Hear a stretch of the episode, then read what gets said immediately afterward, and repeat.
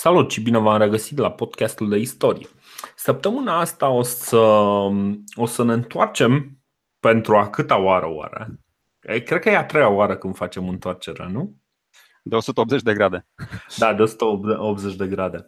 O să ne întoarcem un pic ca să vedem, să vedem exact despre cine vorbim totuși, despre cine am vorbit în, în tot timpul ăsta. Pentru că Uh, la modul foarte superficial, uh, uh, istoria este despre bătălii, despre teritorii care, care schimbă pe cel care, îl control, pe cel care controlează. Dar, în realitate, istoria este despre oameni, despre cum trăiau ea, ce, ce făceau, cine erau. Și foarte des în momentul în care, de exemplu, cineva îți vorbește, băi, mi-ar plăcea, uite, păi, ar fi grozav să trăiesc în, um, uh, în Imperiul Roman sau uh, în, în zona medievală, știi? Toată lumea își închipuie că o să fie ceva prinți, prințese, uh, regi și duci. Am Băi, erau, erau și din ăștia. Erau și din ăștia, dar ăștia erau vreo cinci la, la restul 5 milioane, uh, ceea ce nu este foarte, foarte fain. Ce o să încercăm să facem astăzi este să, să discutăm un pic despre cam cum era împărțită Republica Romană, care este până, până la urmă uh, ideea de referință, de unde împrumutăm ideea asta de republicanism, de republică. Uh, Republica Romană, foarte mulți o văd ca și un punct de referință în ceea ce privește libertatea uh, individului și, uh, nu știu, tot felul de chestii de genul ăsta. Însă era clar nu chiar așa. Și o să facem așa un mic istoric. Uh, nu o să vă batem, nu o să ne batem foarte mult capul cu ani, cu când, cu cine, dar uh, o să discutăm un pic despre evoluția societății romane și uh, până la punctul în care eram, adică tocmai, uh, tocmai l-am avut pe Scipio Emilianus înfrângându-i pe numidieni, parcă, nu? Parcă așa rămăsesem. Băi, nu, pe cartaginezi. Se bate mai târziu și cu numidienii, dar nu Se el. bate mai târziu și cu numidienii, dar aia e o treabă foarte E simpatică, sub, mai încolo, mai încolo, da. Subțire, da, da, da. O să, o să vorbim și despre, despre aia la un moment dat. Bun. Um... Deci urmează niște secțiuni, secțiuni așa transversale pe partea de organizare socială, pe partea de economie, pe partea de. Uh... Bine, cred că, cred că o să ne întoarcem așa un pic în timp și o să încercăm să ne dăm seama cam cum erau toate o să punem că uh, nu știu exact dacă o să putem noi și uh, să, să urmărim fiecare lucru, să, să ne reîntoarcem, să vedem care e evoluția acelui aspect și, și așa mai departe. Cred că așa, facem o mică prezentare, nu trebuie să facem școlărește. Uh, bun, hai să, hai să începem. Deci, prima oară că Republica Romană s-a format în urma uh, răsturnării unui uh, rege da? unui rege care bănuim noi că era de origine etruscă. Și um, ce s-a întâmplat în momentul în care s-a răsturnat acest rege? S-a schimbat uh, forma de guvernământ. Excelent! Deci, uh, în momentul în care au răsturnat regele, practic, au zis, băi, nu mai avem nevoie de uh, ca un singur om să conducă, să conducă Roma vreodată. Și au zis, gata, tragem linie, întotdeauna vom avea doi oameni la conducere. Întotdeauna. Da? Uh, după care, la prima problemă mai, uh, mai serioasă, și-au dat seama că acest sistem dual, în care doi oameni numiți consuli, care aveau, tu ziceai parcă mai devreme, uh, da, stai un pic, mă gândeam acum să fac o glumă. Apropo de, de uh, trecerea de la regatul uh, roman la Republica Romană, uh, uite, îl am acum pe Titus Livius, care făcea, o, făcea și el o glumă. Mă rog, Titus Livius e cu multe, cu multe legende și cu multe emoții și chiar spune aici că a fost, de fapt, ca să adevărul este acesta. Republica Romană a, a durat între două lovituri de stat. Cea lui uh, Brutus, care l-a dat jos pe ultimul rege, pe Lucius Tarquinius Superbus, nu? Uh-huh. Și între celălalt Brutus, care paradoxal, că asta spune și Titus Livius, Brutus ăsta care mai târziu în senat l-a ucis pe Caesar, s-a revendicat cumva de la Lucius Iunius Brutus, celălalt care l-a, l-a uzurpat pe ultimul, pe ultimul rege. Și într-adevăr, după ce l-au dat jos pe acest rege, uh, au venit doi uh, consuli care, uh, da, cum zici și tu, uh, nu doar că se puteau anula unul pe celălalt, aveau drept de veto unul asupra uh, deciziilor celuilalt, mai important de atâta și cumva germenii, germenii democrației, germenii republicii, germenul principal este mandatul limitat. Și o să mhm. vedem că la toate magistraturile romane, la majoritatea magistraturilor romane, în afară de senatori, că senatorii erau numiți pe viață, mandatul era de un an.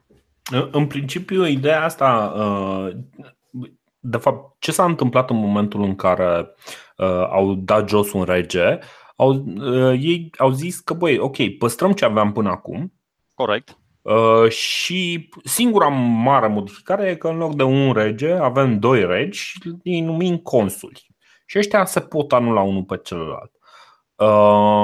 De aceea, Senatul care teoretic acum a devenit uh, Senatul reprezentativ al poporului, uh, Senatul Populus Ve Romane, uh, deci practic Senatul poporului roman. Acest senat nu era ales de, de oameni, era practic cum era? Era o numire pe viață, nici nu știu cum se făcea numirea ca senator. Păi ca să ajungem la Senat trebuie să vorbim puțin de patricieni și de plebei. Cele două să înțelegem puțin, da, să înțelegem cum era, cum era alcătuită și cum era stratificată clasele sociale. Dacă vrei, îți spun acum, senatorii erau 300, 3 triburi, 30 de curii, 300 de ginți. Ăștia erau la început, da, pater, tată, patricius, adică tată nobil și patrician, patrician, vine de fapt din franceză, mă rog, că noi am luat uh, multe cuvinte pe filieră franceză la, la finalul secolului al XIX-lea și cei 300 de șefi de ginți erau de fapt cei, cei 300 de senatori. Uh-huh. Asta, asta era la începutul Republicii. După aceea, acum ca să facem, uite, pentru ascultătorii noștri, mi-aș dori să facem puțin și o, o paralelă între instituțiile noastre, că și oamenii noștri au votat un parlament de 300 și noi avem acum vreo 465. Așa și senatorii romani aveau la început 300, după aceea mai încolo au ajuns la 600 și pe vremea lui Cezar ajunseseră pe la vreo 900. Pe, pe vremea dictaturii lui Sula aveau 600 și pe vremea lui Cezar aveau 900. Asta arată că o să vedem toate toate instituțiile și toate magistraturile se modifică în timp. O să vedem, uh, tribunii iau din atribuțiile consulilor, consulii iau din atribuțiile chestorilor, chestorii iau din atribuțiile edililor și tot așa. Societatea romană este o societate inițial foarte rigidă, o să vedem că e o societate patriarhală, e o societate agrară, e o societate aristocratică, militaristă, dar e cumva fluidă, ea, ea, se, ea se schimbă în funcție de de extinderea teritorială, de influențele din afară, ea se tot schimbă și evoluează. Practic de necesități, pentru că e clar că nu poți să ai aceeași, aceeași structură pe care o foloseai ca să administrezi un, un oraș, nu puteai să-l folosești ca să administrezi un mini-imperiu. Corect. Și chiar corect. un mare imperiu mai târziu. Deci, uh, în mod sigur, uh, lucrurile evoluează și, de fapt, cumva am și vorbit despre chestia asta în momentul în care vorbeam despre evoluția uh, rolurilor și atitudinii față de cetățile cucerite de către romani, pentru că inițial nici ei nu prea au știut cum să procedeze. De asta, de exemplu, față de italieni, au avut o atitudine mult diferită decât față de, nu știu, spanioli sau față de ce s-a întâmplat prin Macedonia, unde au luat sclavi, uh, sclavi cu căruțele, știi? Adică E clar că atitudinea, atitudinea față de popoarele cucerite sau dominate se schimbă în timp. E o evoluție firească. Nu, nu putem să spunem la un moment dat, băi, uite, gata. Romanii au făcut întotdeauna numai chestia asta. Întotdeauna deciziile au fost foarte fluide și nu, nu poți să spui că o decizie care s-a luat la 300 înainte de Hristos s-ar fi luat la fel în anul 100 înainte de Hristos. Da, da, s-au, s-au schimbat mult și percepțiile, chiar dacă încă, încă un lucru specific societății romane și e bine să, să știm chestia asta. Era foarte conservatoare, romanii erau foarte religioși. Regele, înainte de Republică, regele avea nu doar rolul de șef al armatei, avea și rol de șef al religiei. Și e, e de fapt singurul rol pe care consulii nu-l mai au. Consulii vor ajunge să fie doar șefi ai armatei și uh, religia e uh, predată unor uh, preoți care au grijă de temple și așa mai departe. O Dar, să vorbim despre da, rolul da. ăsta pentru că de curând o să fie un rol foarte interesant. Dar cum spuneai și tu, uite, un lucru foarte, foarte, foarte bun, am căutat chestia asta, că m-a deranjat. Spuneai tu acum vreo 4, 5, 6 episoade înainte să ne pierdem noi în chestii războinice, cum că uh, Republica Romană, cumva ăștia, nu știu, au inventat un an acolo, 509-510, să fie puțin mai vechi decât, uh, decât democrațiile grecești. Un an. Așa, cu un an. Dar să știi că acum, na, ca să respectăm adevărul istoric, am căutat și eu un piculeț. Uh, uh, Solon, care Constituția lui Solon cu democrația grecească a trăit cu 100 de ani înainte, adică să fim puțin serioși. Și dacă mă întreb pe mine, ideea de democrație e un pic mai, mai reprezentativă și mai directă în Atena, pentru că erau cetățile mai mici, pe când în Roma e un fel de democrație mai, uh, mai delegată.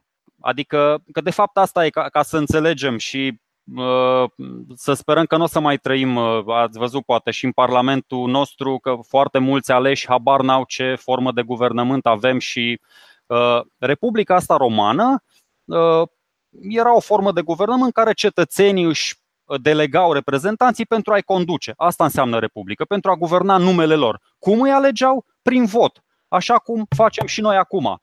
Și din da. păcate, încă, încă o chestie istorică, uh, foarte multă vreme după dispariția Republicii Romane a dispărut și sistemul ăsta de guvernământ până, până a reapărut după aceea uh, la finalul secolului XVIII-lea la, în Statele Unite și în Franța. După aceea a dispărut complet Republica și au venit sistemele astea uh, autoritare și, mă rog, despotice sau cum se, da, monarhii absolutiste, da. Da, da, da. Deci e, e foarte interesant, da, că spuneai tu, da, s-au inspirat foarte mulți, inclusiv părinții americani și toți ăștia s-au, s-au inspirat inclusiv în sistemul de vot. În sistemul de vot americanii au luat sistemul de vot din Comisia Curiata și din Comisia Centuriata, cu tot felul de uh, voturi care se duc dintr-un balot, dintr-o parte în alta, tu alegi 5 pe încă 10, alți 10 aleg pe încă 25 dar mă rog, nu stăm acum să explicăm chestia asta. Dar da, într-adevăr, s-au, da, inspirat exact. foarte mult uh, din. din uh, uh... De, deci, ca, ca să te explic, nu era vorba de Solon, pentru că Solon în niciun caz nu a propus o uh, democrație, ci democrația ateniană uh, se, se presupune că a începută fiind de la Cleistenes, care e în 508. Știi? Și uh, Titus Livius, în momentul în care s-a apucat să scrie Aburbe Condita, uh, el s-a dus înapoi în timp și uh, în mod convenabil, fără să aibă niciun fel de hârtie la îndemână care să-i demonstreze chestiile astea, a zis, da, da, da, noi ne-am înființat în 509, noi suntem cu un an mai rapizi decât ăștia. Uh, aia și pentru că romanii aveau o mare dragoste pentru, uh, pentru greci, în sensul că erau din toată inima, uh, mai ales pentru cultura grecească, considerându-i, considerându-i foarte în slab. De altfel, o să vedem un pic și ce, ce părere are Uh, un om precum, uh, precum Scipio Emilianus despre influența grecilor asupra romanilor și despre felul în care a ajuns societatea romană, dar asta un pic mai târziu. În orice caz, tu, tu ai zis niște lucruri foarte faine. Deci, ok, uh, era, era acest sistem de vot și, într-adevăr, ideea asta de, de republică pe care noi nu înțelegem Um, sună foarte bine, însă uh, niciodată nu, nu a fost în modul ăla idealizat pe care, pe care l-au adoptat România. Adică să nu uităm că a fost nevoie de două secesiuni ale plebei, pe care deja le-am pomenit. Uh, două secesiuni ale plebei în care uh, plebeii, care la rândul lor, deci după ce s-au separat pe patricieni și plebei, în patricieni și plebei, uh, Evident, ambele pături nu au rămas uh, în, în condiția de patricienii sunt, uh, sunt stăpânii și plebeii sclavi. Nu a fost niciodată pusă problema așa, uh, ci mai degrabă patricienii aveau anumiți clienți, așa le zice, practic niște oameni care le datorau sau cumva le erau subordonați acestor patres acest, acestor, să zic așa, părinți um, și acești, uh, acești clienți le făceau diverse lucruri. La modul micro, de exemplu, clientul uh, mergea și lucra pentru patres pământul uh, patricianului. Știi? Păi da, de, de fapt patricienii, pe lângă faptul că erau uh, proveneau din, din triburile fondatoare, din gințile astea, într-adevăr erau și posesorii marilor suprafețe de pământ, pentru că Bun, na, era societate nu, de, despre, despre asta o să discutăm totuși un pic, un pic mai încolo, dar, dar ce vreau să zic e această separare între uh, clienți și, uh, și patron, știi? În care, în care practic cineva uh, era cu adevărat cineva în momentul în care avea mai mulți clienți. Clienții veneau la ei, le cereau bani, uh, trebuiau să îi întrețină practic. Și ăștia asigurau în momentul în care era nevoie de vreo lege trecută sau ceva de genul ăsta, le asigurau un vot. Ok, eu votez cu ăla pentru că ăla este patronul meu. Știi? Uh, din păcate, foarte multă vreme știu, știu ce spui tu și într-adevăr nu era deloc idilică relația asta între patricieni și plebei, dar până la a doua secesiune și până la anumite legi, uh, uh, plebei erau obligați să respecte hotărârile luate de patricieni, deși ei nu aveau dreptul să participe la luarea lor. Exact. A, a, asta a fost inițial, știi, dar după aceea, iarăși, plebeii nu erau toți clienți. Unii chiar trăiau, aveau fermele lor, aveau doar că ei nu erau. Deci, ei nu erau parte din acea castă specială a patricienilor. Casta Corect. patricienilor era formată din cei care luptaseră alături, deci urmașii celor care uh, luptaseră alături de uh, Romulus, Romulus la da. formarea da. Romei. Și de acolo ei practic aveau acest titlu de patrician, era ereditar. În timp, diferența asta patrician-plebeu uh, se devine din ce în ce mai, uh, mai confuză. Nu, nu este nicio diferență foarte mare de, de avere, deși este clar că patricienii o să aibă întotdeauna un pas în față față de, uh, de plebei, dar aveai și plebei foarte, foarte bogați. Uite, să, să și patricieni foarte săraci. Și un exemplu de patrician relativ sărac este Uh, Gaius Iulius Cezar, despre care o să vorbim ceva mai încolo, dar uh, el este un exemplu de patrician sărac care chiar era urmaș de cineva mai meseriaș, dar o să discutăm. Să, să știi că am citit, am citit uh, bine, câțiva istorici britanici, nu ăia care vin cu tot felul de soluții idiote, dar uh, unii care spun că una din, din cauzele decăderii Romei ar fi și asta, nu principală, dar uh, schimbarea ierarhiei claselor sociale, cum spui și tu, glisarea dintre ele, faptul că plebei ajunseseră să aibă prea multă putere și la un moment dat să o folosească într-un scop neconstructiv. Uh, mă rog, uneori chiar sângeros, cum tot așa Dar, o să da, vedem la. Vezi că, fără vezi spoilere, fără spoilere, gata. Oricum da, le dai pe toate la finalul episodului. Exact, fără spoilere, dar uh, ide- ideea este destul de simplă. Deci vezi că E un mare risc în momentul în care citești, mai ales britanici. Nu uita că dacă e un britanic care a scris pe la 1900 sau pe la 1800 și ceva, uh, ăla este un britanic care trăiește într-un imperiu, imperiu care domină întreaga lume. Uh, vezi că um, po- ei pot să vină cu punctul de vedere al nobilimii, al sângelui nobil, care rezolvă lucrurile într-un mod superior. Așa cum, de exemplu, prezintă lucrurile și Titus Livius, care este uh, practic modelul clasic al, uh, al omului foarte supărat pe săracii ăia care ne-au distrus. Bă, atunci ce să-i facem? Să-l, să-l cităm mai puțin pe Titus Livius. Haideți să, să mai alegem și alții. Să nu, mai alegem nu, și alte nu, nu, că, de, Deci e, e, e foarte important, atâta doar. Deci e, e foarte ok să-l cităm pe Titus Livius.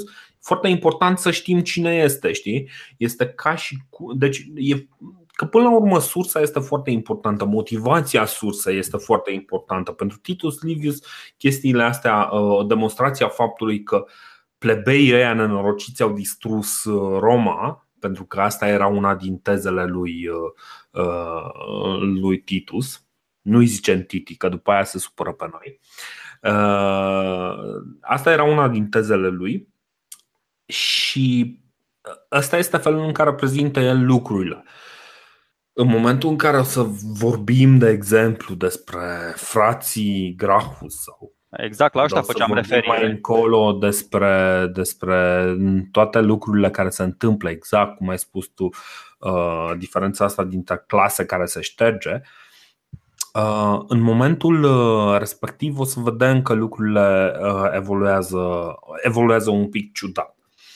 Dar ce este foarte important este că, într-adevăr, uh, multă vreme, în, în timp ce Roma se bătea cu dușmanii din afară, în timp ce se extindea, uh, Roma avea crescând o mare, o mare presiune internă, în care o foarte mare parte din populație, plebeii, uh, cereau din ce în ce mai multe drepturi. Și nu, nu era ceva de genul vrem mai multe drepturi decât voi, nu. Cereau drepturi care să fie măcar măcar pe undeva pe acolo să-i ajută un pic să, să aibă și ei un cuvânt de spus.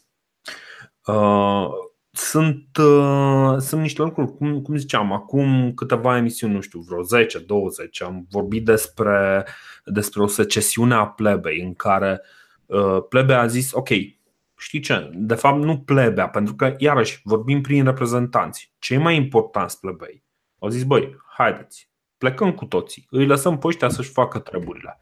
În momentul ăla și-au dat seama că stai un pic, că nu are cine să lucreze pământul, nu are cine să facă treaba pe aici. Da, corect, corect. Ei chiar au vrut să-și facă alt oraș, să plece din Roma să-și facă alt oraș. Da, da, da, și, și au avut opțiunea asta și de două ori, uh, deci au existat două secesiuni al plebei, niște momente fascinante uh, și uh, au ajuns în cele din urmă să aibă legislație care, de exemplu, să, se, să le permită să se căsătorească cu patricieni și deci cumva uh, să aducă sânge de patrician în familia de plebeu.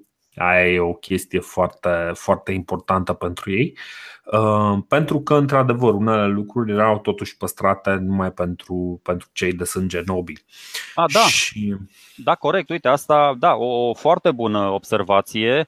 Uh, clasele astea erau atât de distincte și atât de sudate, de ermetice la început, că tu dacă erai, nu știu, plebeu frumos și mândru și te enamorai de o Julieta, nu puteai să căsătorești cu ea dacă Julieta era fica unui patrician. Corect, da. corect. Era interzis prin lege, într-adevăr. Și cum... Da. Și uh, parcă după prima secesiune a plebei uh, a fost atacată chestiunea asta. Uh, Bine, nu. De fapt, după prima secesiune a plebei, ăștia au zis, da, sigur, haideți că scriem legile, că ei pe atunci erau judecați după niște legi care erau încă nescrise. Și atunci au scris primul cod de legi. Și după a doua secesiune a plebei și-au dat ăștia seama, bă, știi ce, hai că prea hai să mai dăm ceva și pentru noi, știi, că nu, nu e în regulă ce, ce scrie aici, știi. Uh, și da, într-adevăr, deci uh, vedem o evoluție de asta în care uh, în timp se, normal, se încearcă o normalizare a relațiilor dintre plebei și, uh, și patricieni. Dar asta în timp ce averile și bogăția patricienilor ea însă și începe să varieze, ai patricieni săraci, ai, uh, ai plebei foarte bogați care vor și ei să aibă acces la, uh, la culisele puterii și la procesul decizional și atunci lucrurile se complică din punctul ăsta de vedere. Adică nu mai ai, în momentul în care ai o decizie, nu mai ai o decizie clară luată numai de senat, ai și acel, acei tribuni ai plebei care devin foarte importanți, din ce în ce mai importanți uh, în timp. Deci, uh, după ce plebeii au primit drept de vot în comisia, comisia Centuriata, uh, odată cu Servius Tullius, ăsta e prin 396, cred. A, deci după, după legea celor 12 table. Uh, da, da, da, da, da. Deci, sau atunci la legea celor. Cred că atunci. Nu, nu. La... Asta a fost în 449, de aia zic asta. Ok, ok, ok. Cred că pe undeva prin 396 a fost. Uh, ok, ok. Asta. Bun. Și ce, ce se întâmplă? Deci, pe măsură ce avem acest conflict între plebei și, uh, și patricieni, Roma se extinde, nu se extinde nominal, așa cum discutam. Sunt multe lucruri care se întâmplă și care nu, uh, nu ajung neapărat. Deci, uh, multe conflicte, mai ales cele din, uh, din Italia, conflictele astea se încheie cu Roma pacificând respectiva cetate și schimbând conducători. Da? Deci asta era strategia lor inițială. După un timp însă, uh, în momentul în care avem, de exemplu, războaiele cu Pirus și după aceea avem uh, marea devastare cu Hannibal, uh, în momentul în care romanii văd și trădarea campaniei, practic, în momentul ăla au zis, gata, nu mai putem să mergem pe această strategie în care noi lăsăm noi le lăsăm chiar așa uh, drept să se conducă în continuare. Și, practic, uh, toată această strategie se schimbă. Putem să spunem că este din cauza lui Hannibal, și într-adevăr, dacă pui lucrurile cap la cap, teoretic pare că din vina lui Hannibal uh, se întâmplă lucrurile astea. Dar nu este ca și cum romanii nu și-ar fi dorit dintotdeauna să facă lucrul ăsta. Nu, nu e ca și cum uh, romanii bogați nu și-ar fi dorit mai multe pământuri, mai, multe, mai multă bogăție, mai multă chestie de controlat. Nu? Și uh, ce, se, ce se întâmplă este că lucrurile evoluează într-un fel în care unii, unii oameni nu neapărat patricieni, cum ziceam, devin mult, mult prea bogați. Și um, prima chestie, deci în primul rând, cum, de ce sunt foarte importante pământurile? Că până la urmă pământurile sunt cea mai importantă chestie pe care o controla statul. Știi? Deci terenul din jurul orașelor precum Roma era cultivat de locuitori care încet încet își făceau casa pe pământ și no, nu mai stăteau în cetate, își făceau ferme și uh, fermele alea, deci asta, asta a fost practic puterea Romei. Fermele respective erau ținute de niște oameni care um, în momentul în care Roma avea ceva de luptat, avea un război, o chestie, uh, dintre oamenii ăștia era recrutată armata. Dar în același timp, oamenii ăștia trebuiau să plătească taxă pentru posesia pământului. Deci cu, cumva pare, pare o afacere foarte proastă pentru, uh, pentru oamenii ăștia. Și anume că odată că tu trebuie să mergi la război ca să aperi Roma și în ciuda faptului că tu mergi la război să aperi Roma, tu mai trebuie să plătești și taxă pentru faptul că deții pământul respectiv. Știi? Uh, și care e da. problema? Omul când merge și dă cu sapa, el nu scoate bani, dar taxa se plătește cu bani. Da? Banii aia de unde îi obține? Că banii aia nu îi găsește pe pământ. Banii aia îi ia ca împrumut de la negustorul din oraș. Da? Și cumva Pentru că, nu, îți dai seama, ești un mic fermier, ăla manevrează 11.000 de astfel de, de relații oamenii ăștia cumva sunt, sunt constant așa, sunt, sunt într-o cursă de asta spre sărăcire, știi? Adică ei trebuie să muncească, să muncească, să muncească, să mai meargă și la război, da? Și când se întorc de la război, a, păi cine ți-a muncit pământul? Păi nu ți-a muncit nimeni. A, dar tu ai proprietate, păi trebuie să plătești taxă.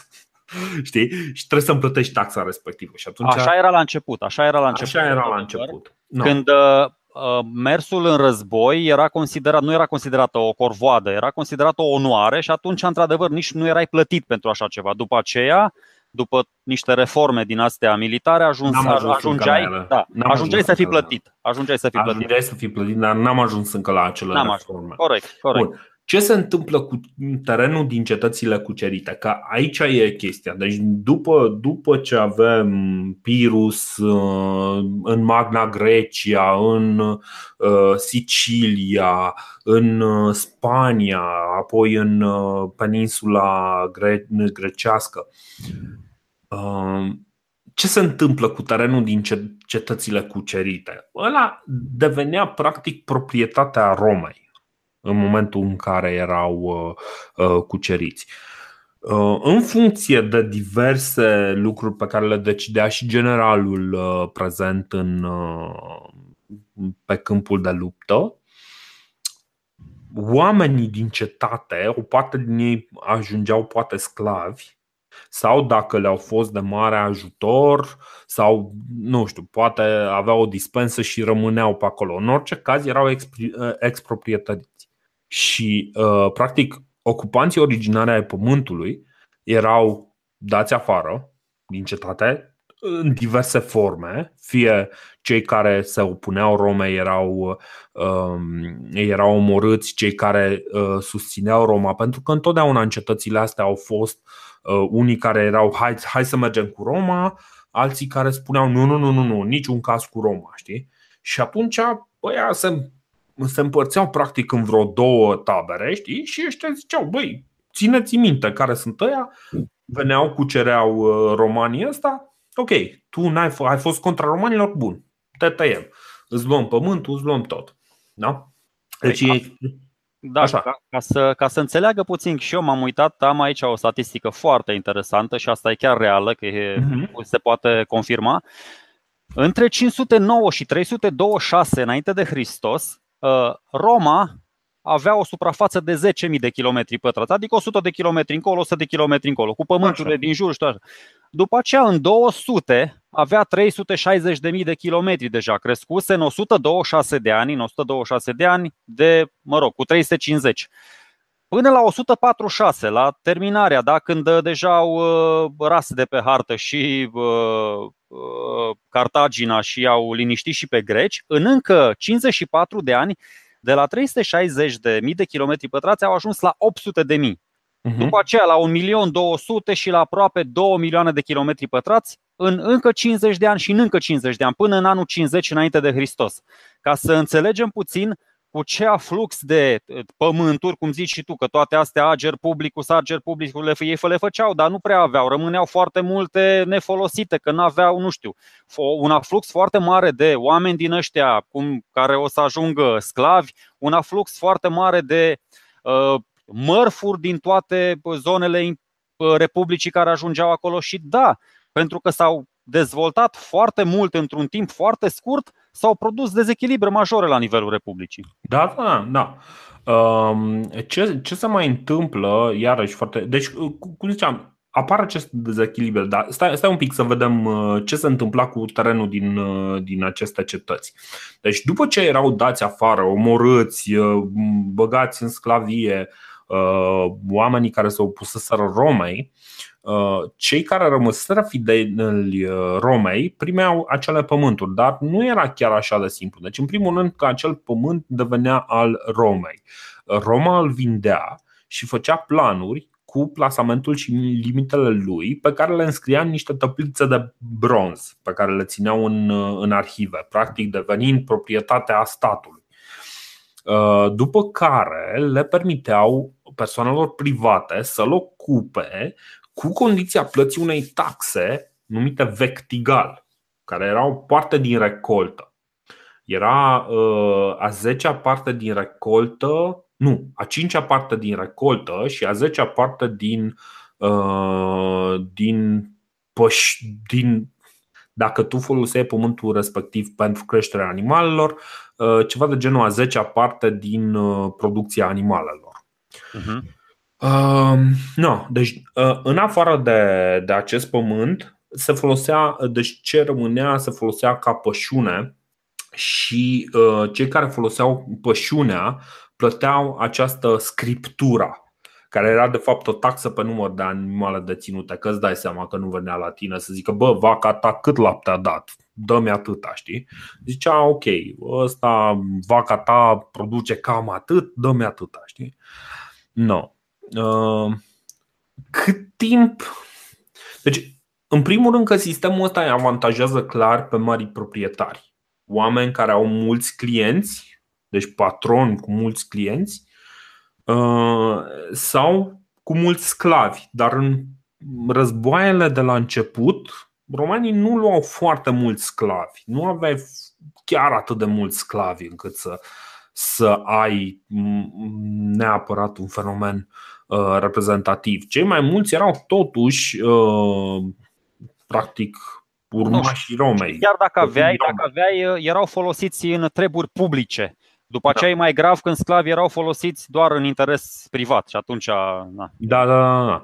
Și uh, acești patroni uh, își trimit uh, clienții și sclavii să le îngrijească pământurile și în felul ăsta se încurajează cumva apariția marilor ferme. Dar o să discutăm un pic mai încolo despre ele.